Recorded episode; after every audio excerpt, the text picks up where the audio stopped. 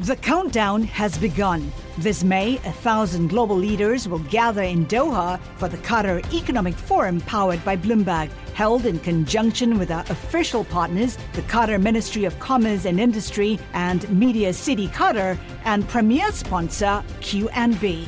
Join heads of state, influential ministers, and leading CEOs to make new connections and gain unique insights. Learn more at QatarEconomicForum.com. Professor, I bike to work every day and I often blow through stop signs. Oh, you which shouldn't is do that. cheating. It's, it's illegal. This episode is brought to you by Nadex, the binary options exchange. Binary options let you limit your risk and trade stock indices, commodities, forex, and more from a single account. Nadex is a CFTC regulated exchange with transparency, free market data, and fairness guaranteed. The future of trading is here now at nadex.com. Futures, options, and swaps trading involves risk and may not be appropriate for all investors.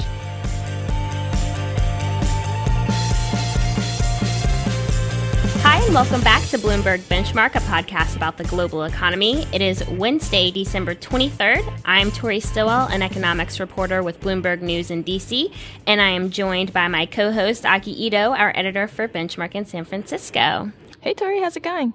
Pretty good. This weather that we're having is crazy heading into the holidays. I know we've been getting a lot of rain here in California, which is kind of nuts. It's like, what is this thing falling out of the sky? Nowhere carries umbrellas anymore. what are you doing for Christmas? I am going home to North Carolina, so we'll see the fam. What about Oh, you? Oh, very nice. Uh, I'm going skiing in Tahoe, which is why I've been obsessed about this rain. If it's raining here, it's snowing in Tahoe. So That's a I'm good really thing, though, right? Yeah. So, as we're nearing the end of 2015, and I was reflecting back on the news of the year, I couldn't help but realize just how much cheating went on. You know, we had the Volkswagen diesel scandal, Goldman Sachs and JP Morgan both had to fire analysts for cheating on internal training tests. There's this former trader for UBS and Citigroup, he was sentenced to over a decade of prison time after he was found guilty of rigging LIBOR. There was Deflategate. How could we forget Deflategate? And most recently, and most recently, there's Martin Shkreli, the price gouging pharma exec, who was charged with securities fraud this month. Right. So we wanted to use today's show to, you know, talk about the economics behind cheating. Um, not just those big examples that Tori you just gave, but also little incidents of cheating too, like when I don't follow the regular traffic laws of San Francisco when I'm on my bike. Because otherwise, you know, if cheating wasn't this prevalent, we wouldn't need meter maids, we wouldn't need judges, we wouldn't need an umpire at a recreational softball game. Or the little scanner things at the doors of the stores that bleep when you try to wake walk off with something you didn't pay for or just generally get very close to them in my experience. oh yeah, I hate those things. But it's it's that level of ubiquity, Akin, that you just mentioned that makes it almost impossible to calculate how much cheating costs our society, which is what I first set out to do when I got to thinking about this topic. You know, how much does cheating cost? It is not really easy to come up with that figure. So instead, we want to talk about why people cheat in the first place from an economic standpoint, because sometimes there is a case to be made in favor of cheating. Also, why do societies discourage cheating? And how does globalization mean that it's going to get a lot harder to police cheating in our world? And for that, we're bringing on Robert Stonebraker, an economics professor at Winthrop University in Rock Hill, South Carolina. Hello, Professor. Hello.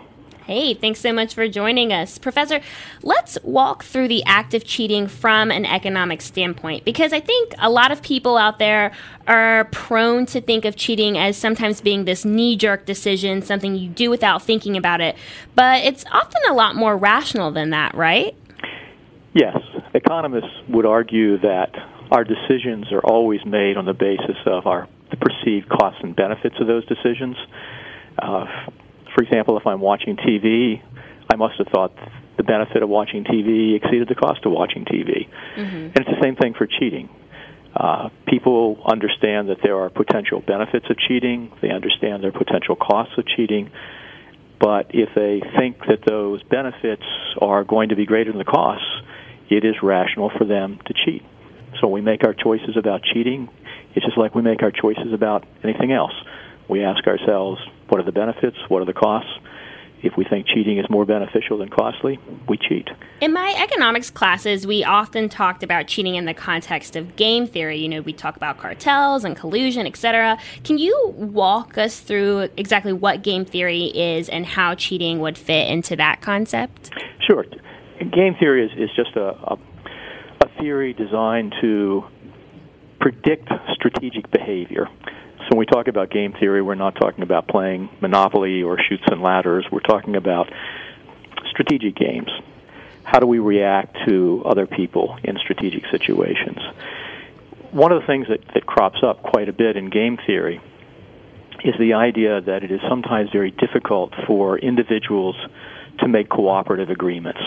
For example, suppose two countries decide to try to limit a military arms race uh, the difficulty is there's an incentive for both countries to cheat.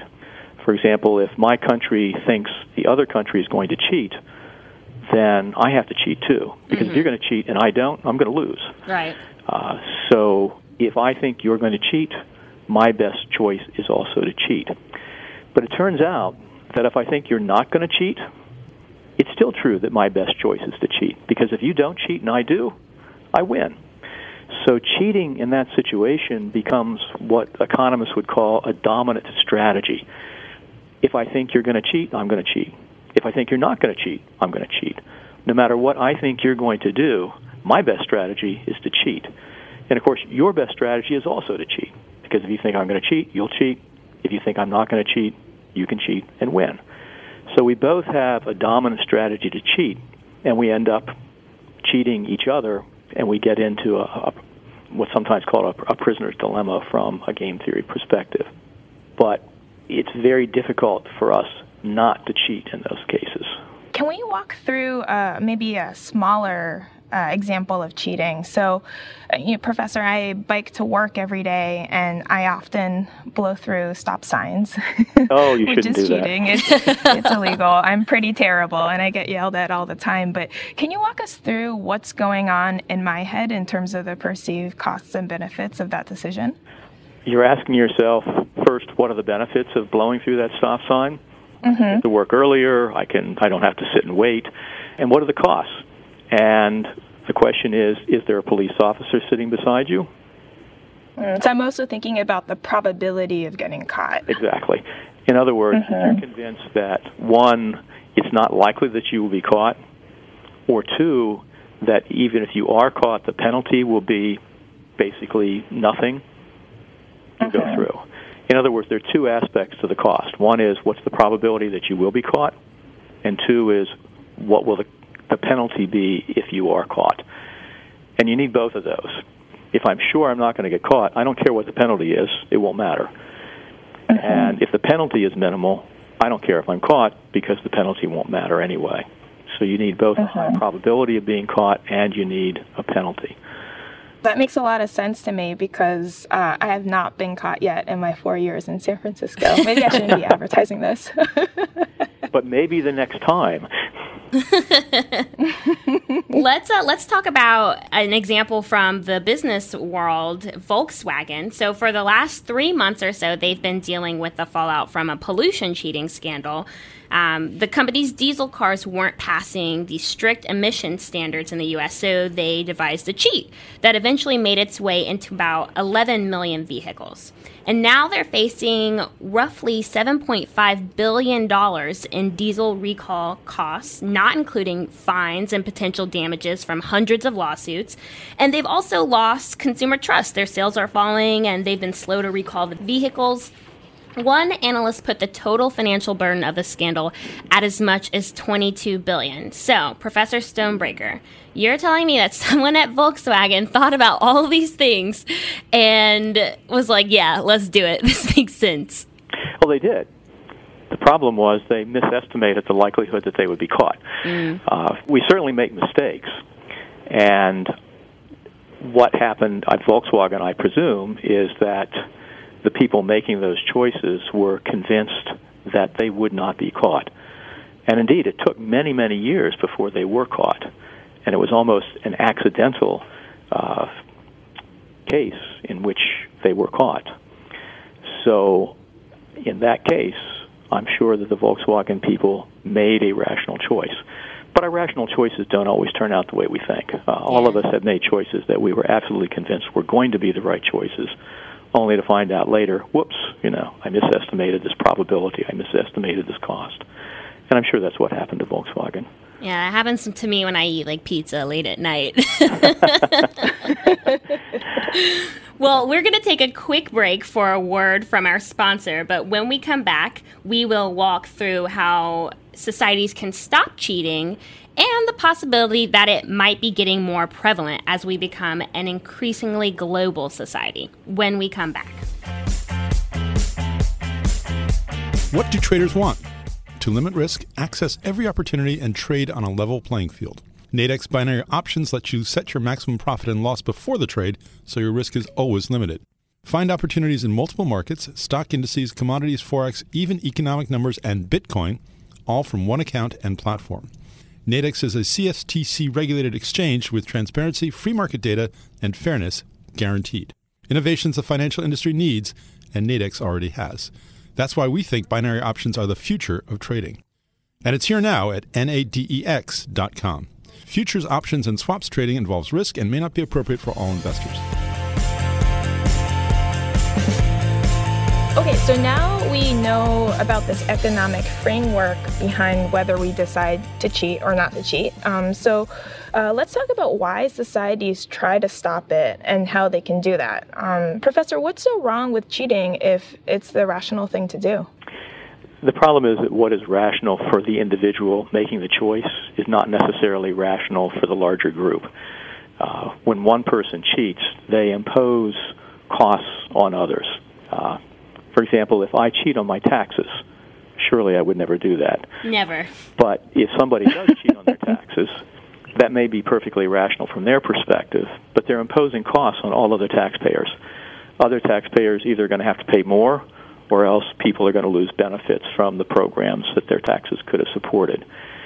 So my decision to cheat imposes costs on other people. And I might find, to me, there's a sort of a net benefit of five from cheating, but maybe I impose costs of 35 on other people. So my benefit of five certainly doesn't offset the 35 cost to others. And that happens in all kinds of, of situations. Uh, if students cheat on exams, which is something I deal with on a day-to-day basis as a teacher, they impose costs on other people, the ones that don't cheat. And in fact, uh, in education, uh, online education, online courses have this problem. Normally, if you have a degree, a college degree, it signals employers that you have certain qualities. But many people look at online degrees as being less valuable signals because it's difficult to know whether or not students cheated in those online exams. In a classroom, I can monitor what's going on. You know, if you pull out a textbook or talk to a classmate, I can see that.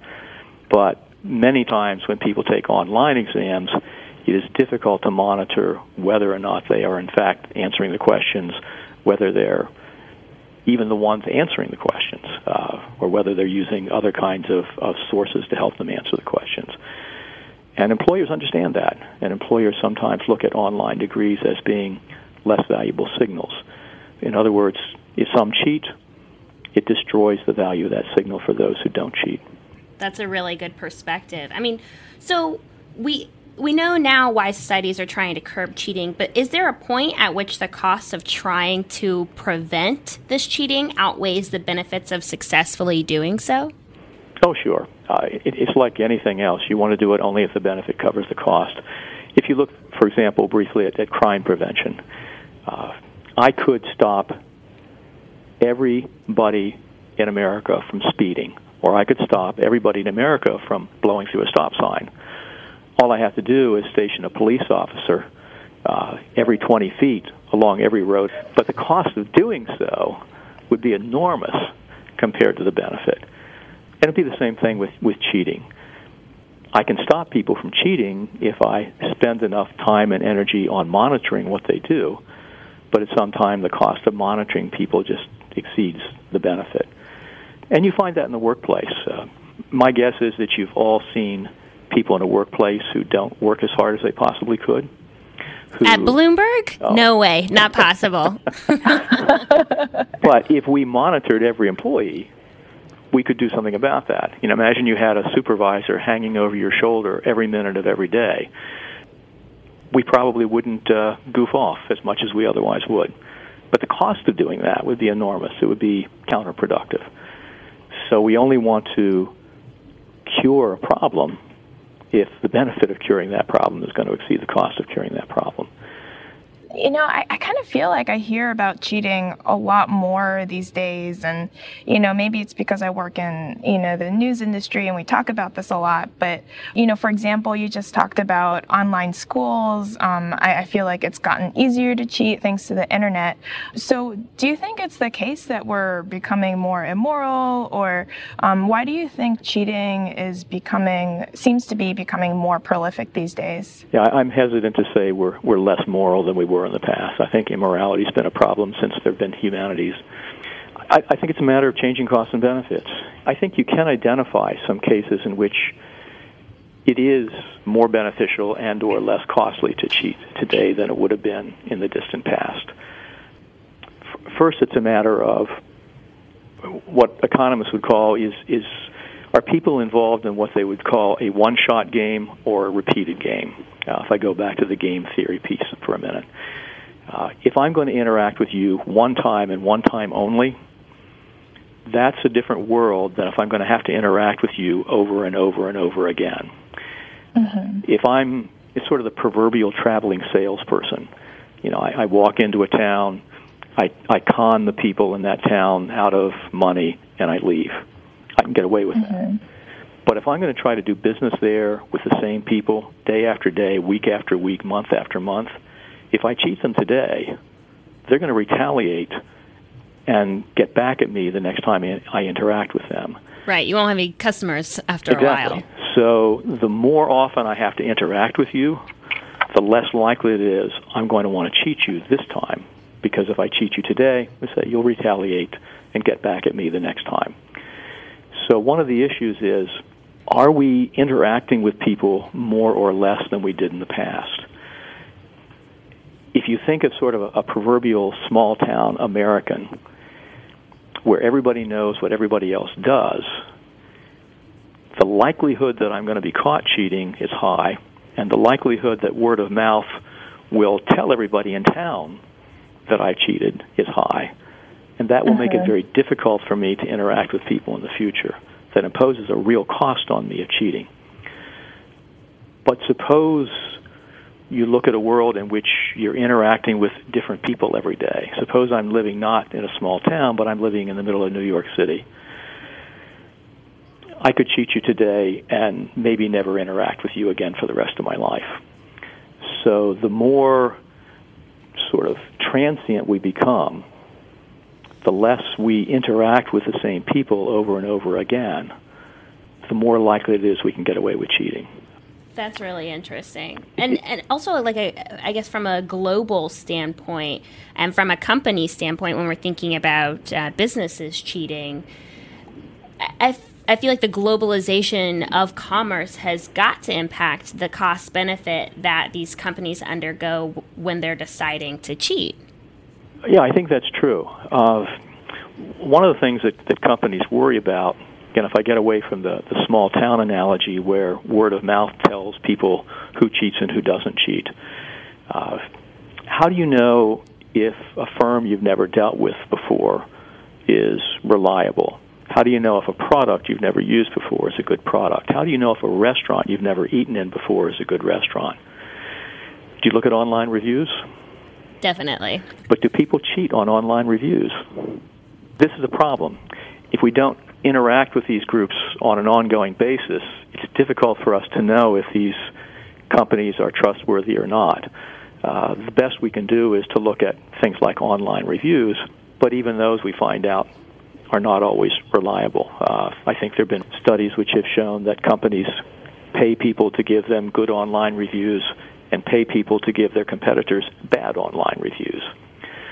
so the more difficult it is for us to know whether people are trustworthy or not, the easier it is to cheat. I would say also the, the stakes are higher too Yes. for these companies. Yeah, that was the other thing I was going to suggest. The stakes are much larger in a globalized world. If I cheat and win customers in a local market, that's nice. But today, if I cheat, I can win not just a local market, I can win a global market. And I'm talking again about millions, billions of extra dollars as potential benefit. The larger the market, the bigger the stakes. The larger the market, the bigger the potential gains from cheating. Well, this is this is all great fodder for me, especially as we as we head into the holidays when I'm probably going to cheat on my plans to eat healthily. No, you would never do that. but thank you so much, Professor Stonebraker, for joining us. I really appreciate it, and hope you had fun. No, I did. Thank you. I enjoyed it.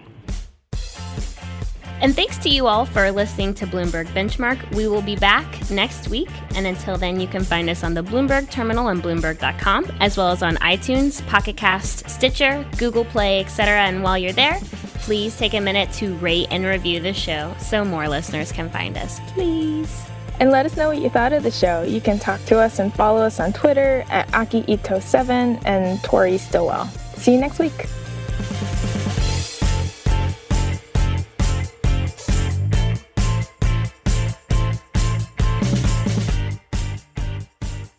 Proud of our new and growing suite of original podcasts, all designed to help you navigate the complexities of business, financial markets, and the global economy.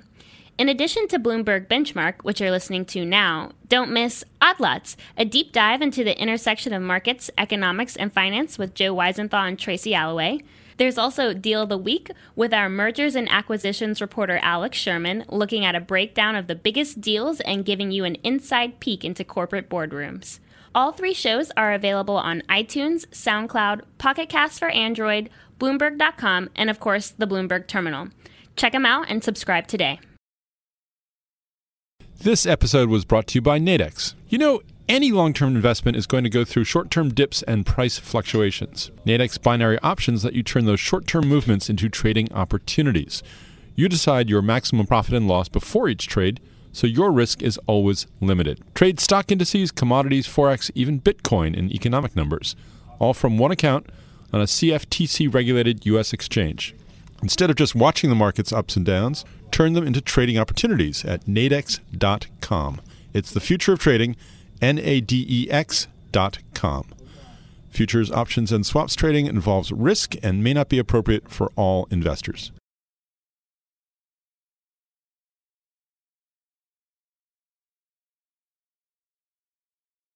The countdown has begun. From May 14th to 16th, a thousand global leaders will gather in Doha for the Qatar Economic Forum powered by Bloomberg. Join heads of state, influential ministers, and leading CEOs to make new connections, gain unique insights, and uncover valuable opportunities in one of the world's most rapidly rising regions. Request your invite for this exclusive event at QatarEconomicForum.com.